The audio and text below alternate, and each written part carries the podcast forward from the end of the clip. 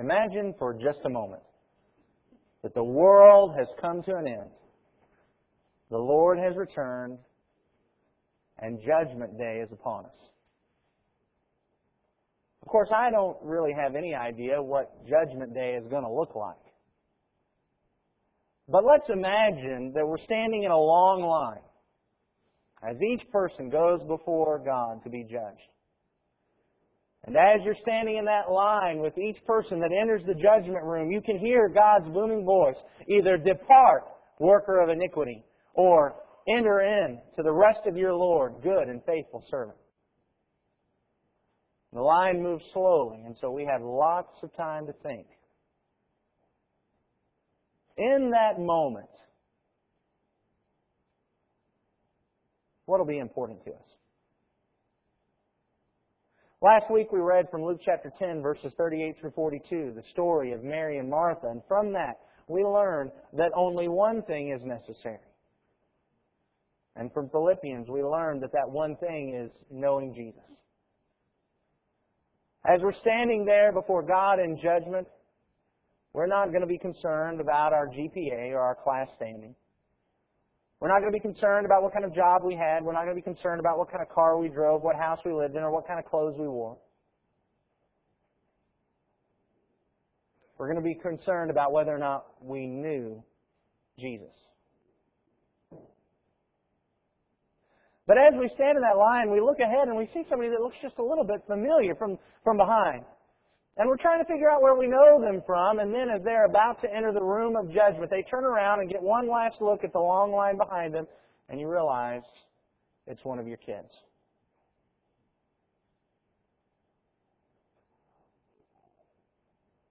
What will you be thinking in that moment?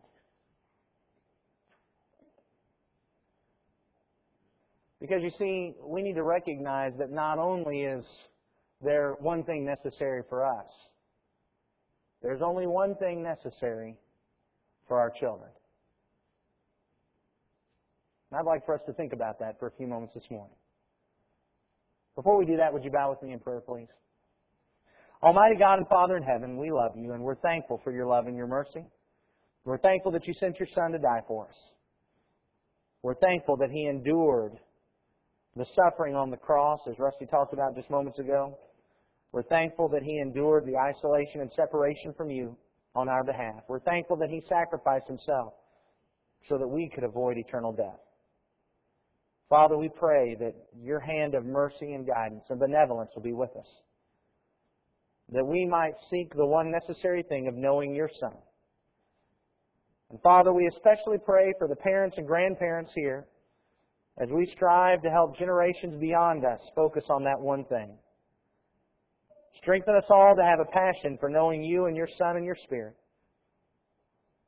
so that we might proclaim you to the world around us and draw people into your family. Forgive us for having fallen from that in so many ways and at so many times. Please guide us out of the snares and traps of the tempter and help us walk in your paths of righteousness. Father, we love you and we thank you for loving us. Through your Son we pray. Amen. We need to consider the problem. And as we do that, let's first go back and check out our background story that we learned about last week. In Luke chapter 10, beginning at verse 38. Luke chapter 10 and verse 38, it says, Now as they were on their way, Jesus entered a village. And a woman named Martha welcomed him into her house. And she had a sister called Mary who sat at the Lord's feet and listened to his teaching. But Martha was distracted with much serving. And she went up to him and said, Lord, do you not care that my sister has left me to serve alone? Tell her then to help me. But the Lord answered her, Martha, Martha, you are anxious and troubled about many things, but one thing is necessary. Mary has chosen the good portion which will not be taken away from her. We turn to Philippians chapter 3 to learn what that one thing was. In Philippians chapter 3 and verse 8, the scripture there says, Indeed, I count everything as loss because of the surpassing worth of knowing Christ Jesus my Lord. For His sake, I have suffered the loss of all things and count them as rubbish, in order that I may gain Christ. Paul said, I've given up everything else, but there's one thing I still hang on to, and that's knowing Jesus, so that I might gain Christ. And we learn from the context that it's through that that we enter Christ, and that we know the power of His resurrection. We share in His sufferings, and we enjoy participation in His resurrection. There's another passage which we didn't look at last week that helps us understand why this is so important. In 2 Peter chapter 1 and verse 3. 2 Peter chapter 1 and verse 3, the Bible there says, His divine power has granted to us all things that pertain to life and godliness. How has He granted us that? Through the knowledge of Him who called us to His own glory and excellence by which he has granted to us his precious and very great promises, so that through them you may become partakers of the divine nature, having escaped from the corruption that is in the world because of sinful desire. He says it's through the knowledge of God that we have, or through the knowledge of Jesus, I should say, that we have Everything pertaining to life and godliness. It's through knowledge of Jesus, through knowing Jesus, that we obtain exceeding great and precious promises. It's through knowledge of Jesus that we escape the corruption of the world and participate in the divine nature. Do you see how important then knowing Jesus is? No wonder Jesus said there's but one thing that's necessary, and that won't be taken away from us. But let's go back to our initial story today. Judgment day is upon us. Our children are going before the Lord. What are we going to be thinking? Will we be thinking, you know, Junior was the star pitcher for his Little League baseball team that won the Little League World Series. And I know that as we pursued that goal, we had to miss assemblies repeatedly for tournaments and games and practices. But surely Jesus understands the importance of a team commitment. Will we be thinking to ourselves that little Sally was the star of her high school plays and musicals and in college? She's going to be going on Broadway. And I know that we let her miss Wednesday night classes for, for, for rehearsals and sometimes the assemblies on Sundays. But surely Jesus understands how important it is to follow a dream.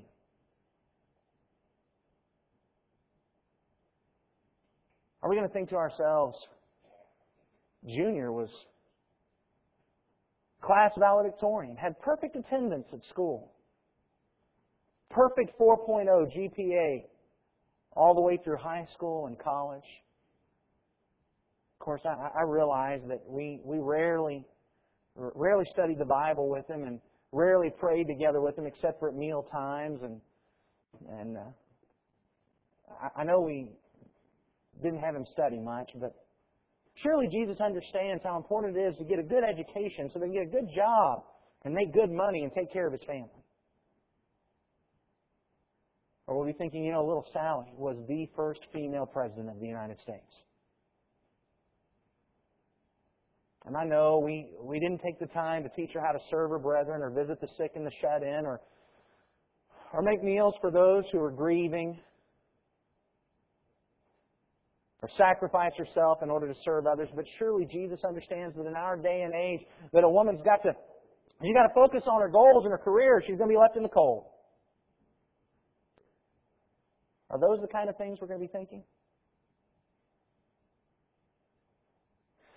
Our world is ready made for Satan to distract our kids from the one necessary thing. And sometimes Satan's most powerful ally is us, parents and grandparents alike. Because we take a look around and we want to provide for our kids and grandkids everything the world has to offer. Luke chapter 8 and verse 14, as Jesus explained the parable of the sower. In Luke chapter 8 and verse 14, it talked about the seed that had fallen among the thorns, and it said, As for what fell among the thorns, this is Luke 8:14. As for what fell among the thorns, they are those who hear, but as they go on their way, they are choked by the cares and riches and pleasures of life, and their fruit does not mature. Choked by the cares and riches and pleasures of this life, of this world. And when we are intent on providing for our children all the best that this world has to offer, we can fall prey to training them to be distracted by the cares and the riches and the pleasures of this world. 1 John chapter 2 1 John chapter 2, verse 15. In 1 John chapter 2 and verse 15, John says, Do not love the world or the things in the world. If anyone loves the world, the love of the Father is not in him. For all that is in the world, the desires of the flesh and the desires of the eyes and the pride of life, is not from the Father, but is from the world. And the world is passing away along with its desires, but whoever does the will of God abides forever.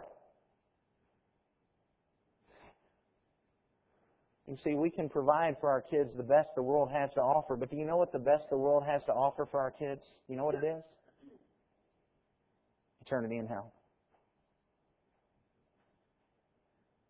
Because the things of the world are passing away. And only those who do the will of God in heaven will abide forever.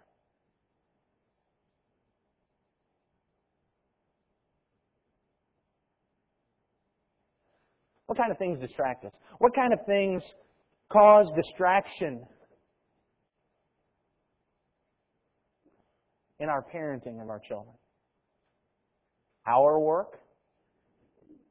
Perhaps it's their work. School, education, friends, sometimes family, television, movies, computer and internet, video games, iPods,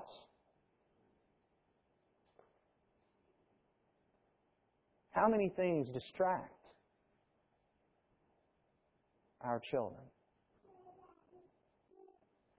And don't misunderstand, we've already learned when we take a look at Martha in the story in Luke chapter 10, verse 38 through 42, her role as hostess was an important role. And there was a place for her to be serving because she was the hostess. Hospitality is in fact a command given by God. The problem was that wasn't what she should have been doing right then.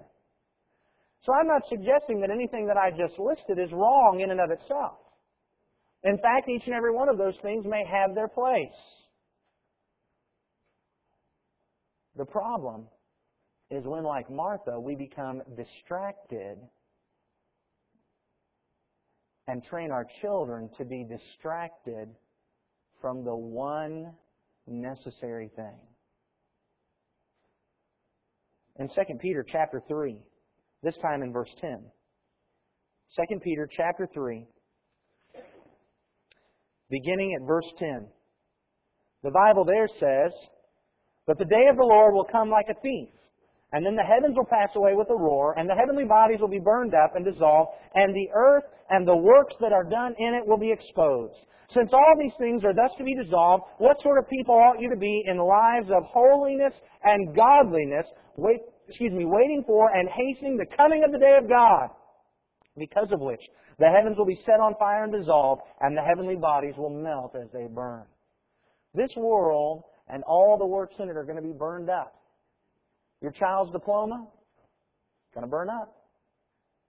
Their baseball, softball, and volleyball trophies, they're going to be melted down and destroyed.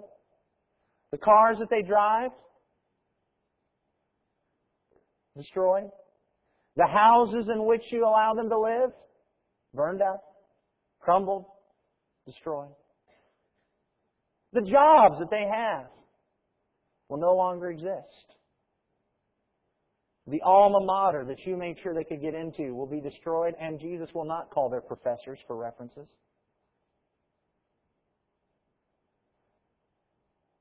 What will remain? Peter said, what lives ought we to live in? Holiness and godliness. That's what will remain. Are we developing our children to live with that? Holiness and godliness. First and foremost, above all things. Now, brethren, I understand. And I recognize that there are exceptions to nearly every rule.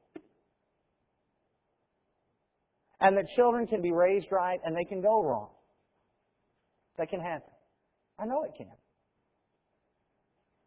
But I also know Proverbs chapter 22 and verse 6. Proverbs chapter 22 and verse 6 says, train up a, excuse me. Proverbs chapter 22 and verse 6 says, train up a child in the way he should go. Even when he is old, he will not depart from it. And no matter how we interpret this, no matter how we translate it, it comes across that there's a general rule that when we train our children to know Jesus, when they are old, they will not depart from it. I know that there will be exceptions to this rule. But brethren, I tell you what, I am hearing stories, anecdotal evidence from folks who are tracking these kind of things that anywhere from 50 to 80 percent of our children are falling away when they leave home.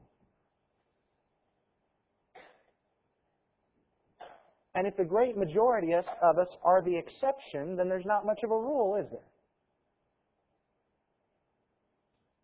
The rule is when we train up our children, they'll stick with it.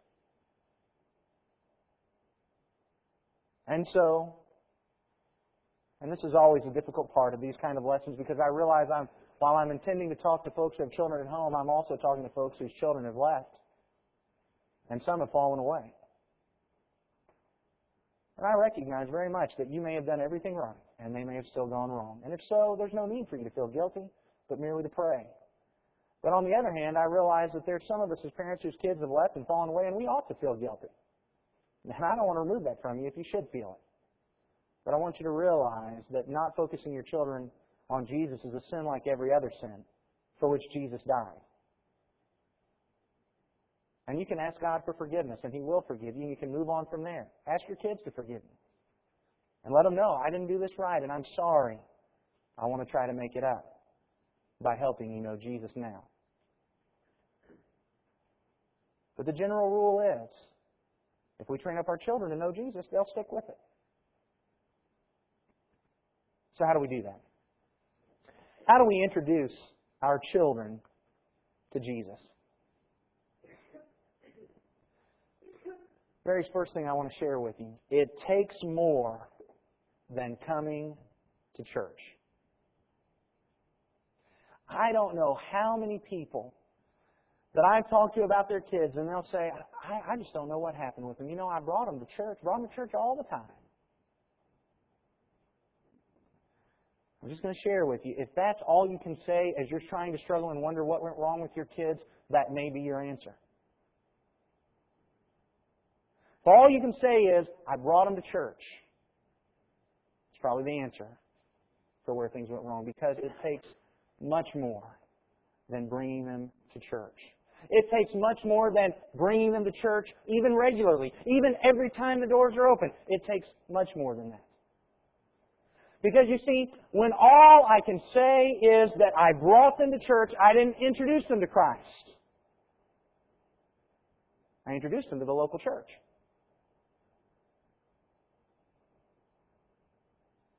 This point was illustrated to me a couple of years ago in one of our men's meetings that we were having on Tuesday nights. Couple years ago, Don Adair asked as we were about to close, he said, When is it wrong to attend all the assemblies and classes of the local church? And the answer was, when that's all you're doing. It takes more than that. I'd like to share with you some things that it takes. The very first thing is you have to have a passion for knowing Jesus yourself. You have to want to know Jesus. John Maxwell says, you teach what you know, you reproduce what you are. I think that's a powerful statement. You teach what you know, you reproduce what you are. Now, we can try to teach our kids all day long to know Jesus, but if they see in us that we don't want to know Jesus, they're not going to want to know Him either. We turn to Deuteronomy chapter 6 a lot when we talk about raising kids. And in Deuteronomy chapter 6, beginning at verse 7, it reads that you shall teach them diligently to your children, and shall talk of them when you sit in your house, and when you walk by the way, and when you lie down, and when you rise up, and you shall bind them as a sign on your hand, and they shall be as frontlets between your eyes. You shall write them on the doorposts of your house and on your gates. And we turn to that and talk about how important it is for us to teach our kids and how we need to be teaching them constantly and all the time. But let's not forget the verses upon which these statements are based. Deuteronomy chapter 6 and verse 5. You shall love the Lord your God with all your heart, with all your soul, and with all your might. And these words that I command you today shall be on your heart. You see, it's going to do us no good to teach our kids when they walk in the way and when they sit in our house, when they rise up and when they lie down, if they can't see that we love God with all our heart, our soul, and our might. It's not going to do any good if the words of the Lord are not in our heart.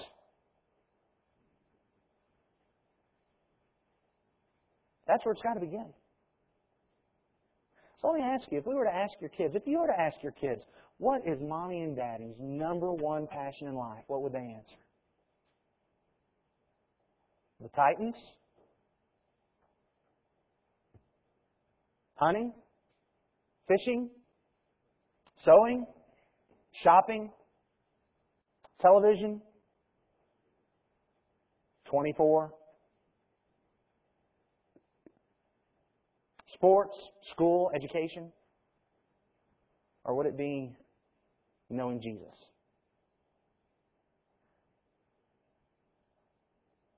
What do they see in us? Do they see us excited to gather with the saints?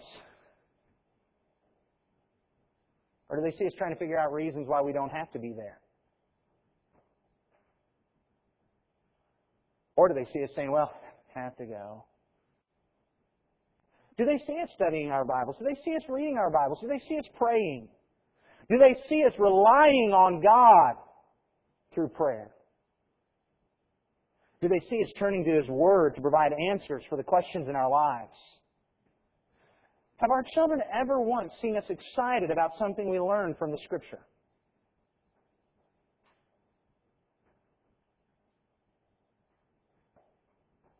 Do our children know that we're excited to get together with God's other children? Where do they see us spending our money? How do they see us spending our time? I'll tell you what, we have kids that may not be able to verbalize what our passion is, but we can be sure they are internalizing what our passion is. And let me point this out to you. The rest of this list are kind of practical, hands-on things. They're things that, that any one of them you might say, well, I don't want to do that one, or I don't like that one, or I want to do it a little bit differently. But this one is the key. This is it. If you get this one right, everything else will take care of itself. If you get this one right, the teaching, the studying, the praying, all those other things will take place in one form or another. But our children have to see that we are passionate about knowing Jesus.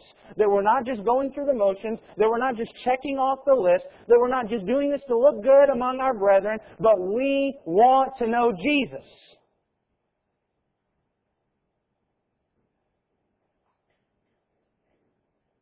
And if they see that,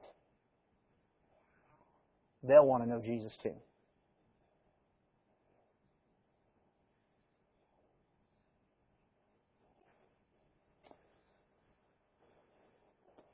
Teach your kids the scripture. 1 Timothy chapter 1 excuse me, I'm sorry, 2 Timothy chapter 1 beginning at verse 5. Paul said about Timothy, I am reminded of your sincere faith a faith that dwelt first in your grandmother Lois and your mother Eunice, and now I am sure dwells in you as well. There was a legacy, legacy of faith. I'll get it down here in a second. There was a legacy of faith. It began with Lois and was passed on to her daughter Eunice and was passed on to her son Timothy. And we learn in 2 Timothy chapter 3 and verse 14 an integral part of that legacy of faith In 2 Timothy chapter 3 and verse 14, Paul said to Timothy, But as for you, continue in what you have learned and have firmly believed, knowing from whom you learned it, and how from childhood you have been acquainted with the sacred writings, which are able to make you wise for salvation through faith in Christ Jesus.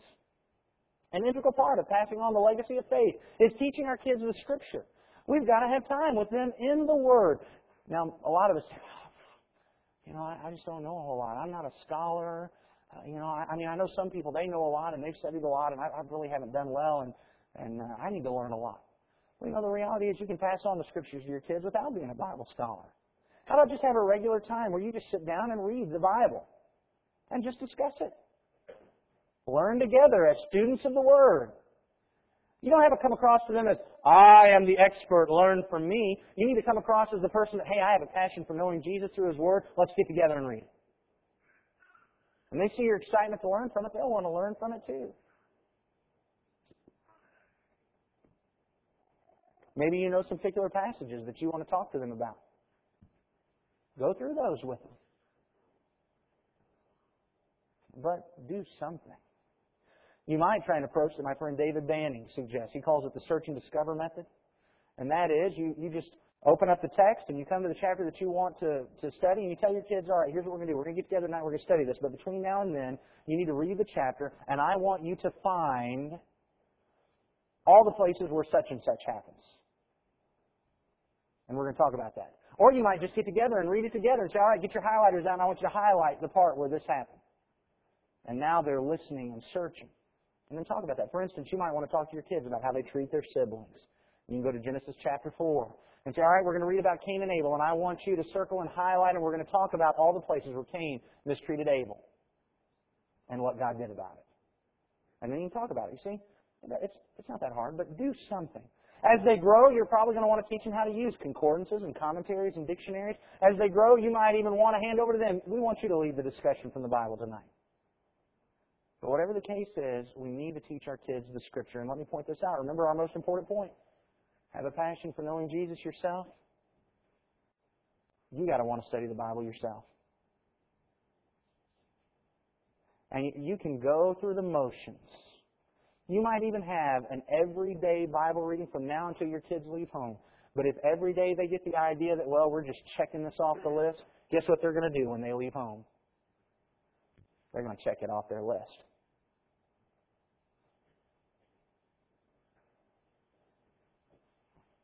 Now, I know that a lot of us aren't really going to like this one, but I think this is important.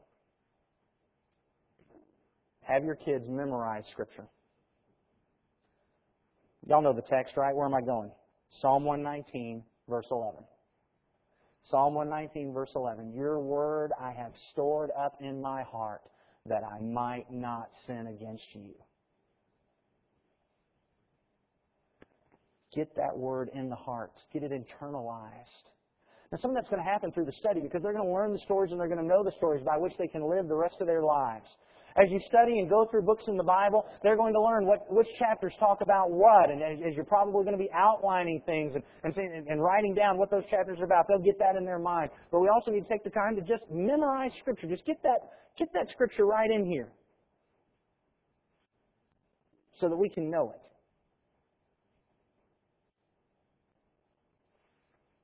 This is not about racing. This is not about just having some goal. This is about just making us better people every day.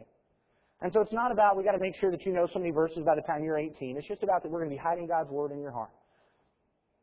And so you might go through and find specific passages you think your kids need to know and have them memorized. I knew one fellow that came up with the ABCs of Scripture.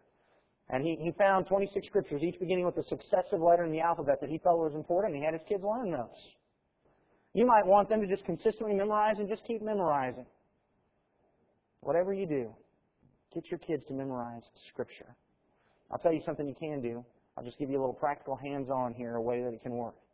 Get you a little three by five card and write the scripture you want them to memorize. Have them go over it until they can say it without looking at it, and then on that day have them repeat it 25 times.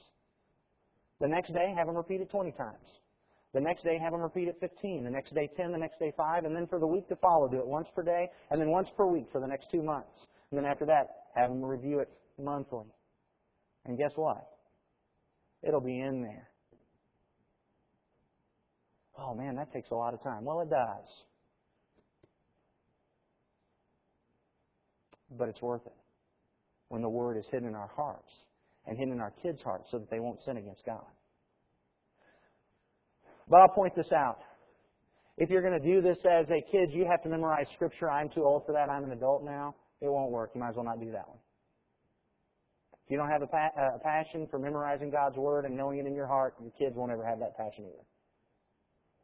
But if it's something that you work on together, you'll be amazed, be absolutely amazed at what they'll do. Teach your children to pray. In Luke chapter 11 and verse 1, Luke chapter 11 and verse 1, Jesus' disciples came. It said Jesus was praying in a certain place, and when he finished, one of his disciples said to him, Lord, teach us to pray, as John taught his disciples to pray. If they had to be taught to pray, don't you think we and our children have to be taught to pray? We need to be teaching our kids to pray. The number one way you can teach your kids to pray is pray with your kids. It's the number one way. And more than just praying for the meals. Sadly, typically the most training that our kids get for prayer is, hey, we're about to eat, say the prayer. God is great, God is good, let us thank Him for our food.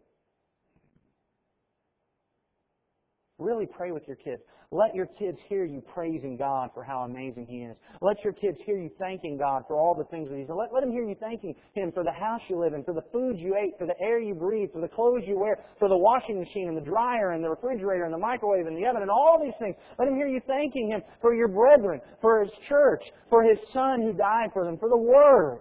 Let them hear you thanking God for those things. Let them hear you confessing your sins. Yes, you heard me right. Let them hear you confessing your sins. Now, yes, I understand there might be some sins that it's not prudent that you share with your children that you've committed, at least not when they're young. I understand that. But let them hear the fact that mom and dad sin, and that's why Jesus died. That's why I need Jesus too. Let them hear you petitioning God, relying on God in prayer. Let them hear you interceding for other people. And then let them pray. And watch them grow in prayer as they learn from you. As they get older, you might sometimes after the prayer give them some helpful suggestions. It might cause a time for being able to study with them and say, well, you know, you prayed for this, but let me show you what the Bible says, and so that you can think about this maybe a little differently. Let me share with you something. I, I know we're running on time here, guys, but I hope that this is helpful to you. Let me give you some practical hands-on here. Something that I learned just three weeks ago. David Banning, in a lesson that I listened to on CD, shared this practical way to help your kids pray, and it's phenomenal, and so I have to share it with you. We just started doing this two weeks ago, and I'm just telling you, it's amazing. My kids love it. We love it. It's called Praying Through the Bible. It's very similar if you're using the uh, our spiritual heritage. If your kids are in our classes and you're doing the prayer that they have at the end of it, uh, it's very similar to that. But here's what you do: praying through the Bible. Get out a sheet of paper and write, Dear God, you are. And then leave some space there to fill in the blank. Then write, Dear God, thank you. Or excuse me, Dear God, you. Leave some space for, for to write in there. Then write, Dear God, thank you for. And leave a space. Then, Dear God, help. And then I've added in one more, Dear God, forgive me for. And then turn to the Bible and find a chapter or passage that you want to read. Have your kids who can write have that sheet of paper before them and say, all right, here's what I'm going to do. I'm going to read this to you. We're going to read it together. Make the reading exciting. And I want you to listen for things that will fill in those blanks and write them down as we go along. For instance, we read Genesis 1. Dear God, you are the creator of heaven and earth and everything in it. Dear God, you created the world in six days and saw that it was good. Dear God, thank you for creating the animals. One of, our, one of my kids, thank you for creating animals that we can have for pets. I think that may have been kind of a hint.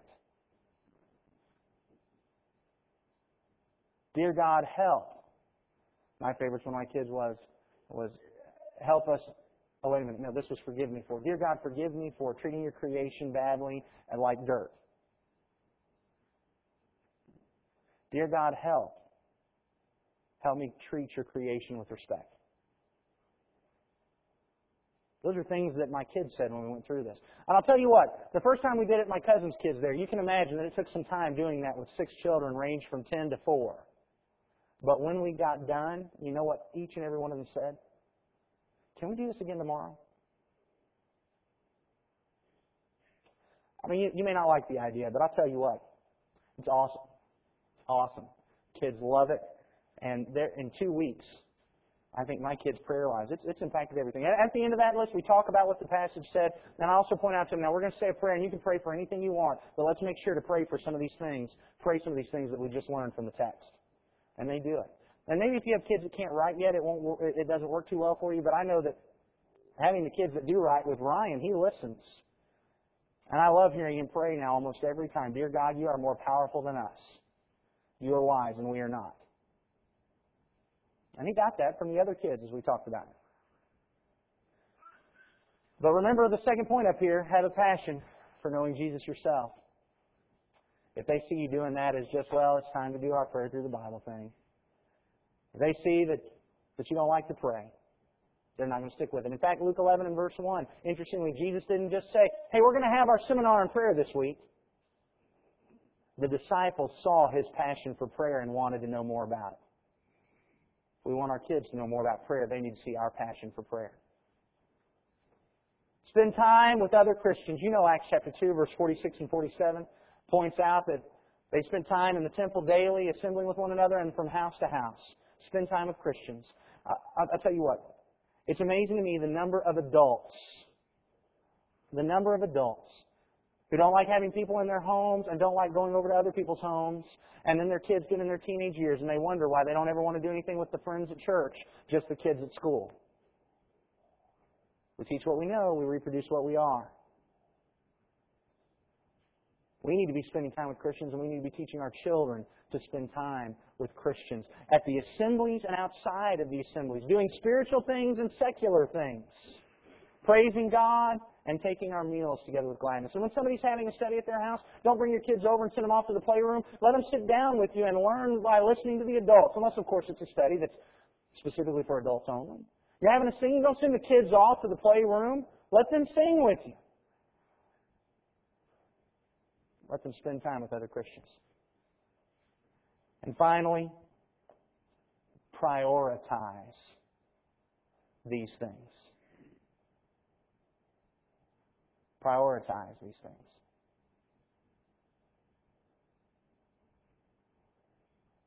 We send our kids to school 30 to 40 hours a week. And except for emergencies, we won't let anything get in the way. We don't say maybe, we don't say I'll try, we don't say we'll think about it. It's going to happen. They're going to go to school. We sign our kids up for sports teams, and we will move heaven and earth to make sure they get to every practice and every game.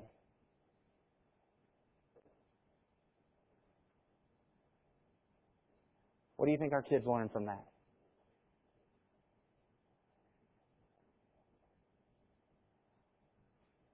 I'm not saying there's anything wrong with either of those things, but we've got to make sure that this is prioritized even more important than those. We've got to let our children know that knowing Jesus is something so important that we don't let other things get in the way. And when those other things, when those other things get in the way of the events that help us know Jesus, we know which one's going to come first. We want them to be committed to teams, but before that, we want them to be committed to Jesus. Now, I'll tell you what. I will admit that I don't know with 100% certainty that if you allow your child to miss a Wednesday night class because of a rehearsal or a practice or a game, I don't know with 100% certainty that they've sinned and that they're going to go to hell for that. But I do know with 100% certainty that you just taught them that there's something more important than Jesus. I do know that.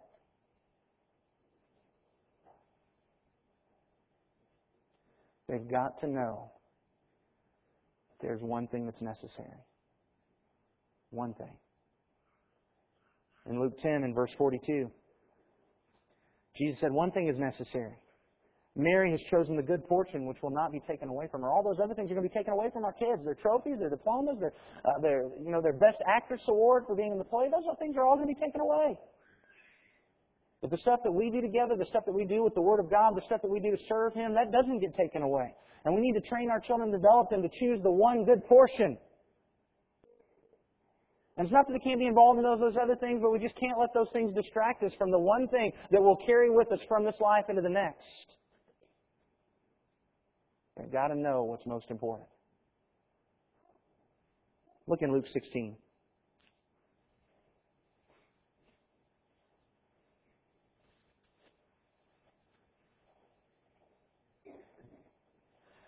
And here's the thing that we've got to grasp. And I'm not telling you be like me and grasp this. I'm telling you that I'm struggling to grasp this as well, but we've got to grasp it. Here's the deal, brethren. If our children never learn to hit a baseball, throw a football, or shoot hoops, but they know Jesus, their eternal destiny will be all right. If our children never learn to parse a verb, recite the multiplication tables, or speak Spanish, but they know Jesus, their eternal destiny will be all right. If our children grow up and can only get the most menial, menial of jobs, and they're scraping by for the rest of their lives, sometimes even having to beg bread, but they know Jesus, then everything is going to be all right. Luke chapter 16, verse 19. There was a rich man who was clothed in purple and fine linen, and who feasted sumptuously every day. And at his gate was laid a poor man named Lazarus, covered with sores, who desired to be fed with what fell from the rich man's table. Moreover, even the dogs came and licked his sores. The poor man died and was carried by the angels to Abraham's side. The rich man also died and was buried, and in Hades, being in torment, lifted up his eyes and saw Abraham far off at Lazarus' side. And you know the rest of the story. The rich man couldn't get over there and couldn't be comforted. Let me ask you a question. Which of those two people would you prefer your kids to be? Brethren, I know it'd be hard to watch them being Lazarus in this life.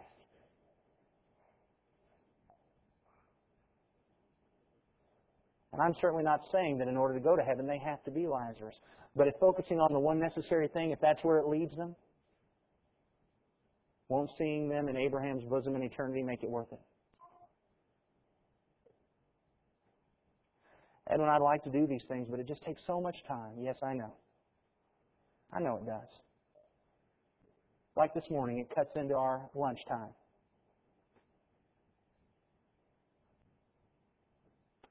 But you see, that's really the point of this passage. Pursuing the one necessary thing almost always means I have to cut out some of the unnecessary things.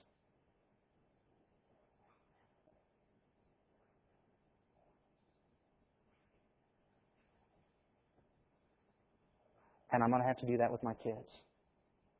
They just may not get to enjoy everything that Junior next door is getting to be involved in because I want my kids to know Jesus. Prioritize them. Let them see your passion, please. Of course, to do that, you have to have the passion. Only one thing is necessary. For us, and only one thing is necessary for our children. How are we doing pursuing that?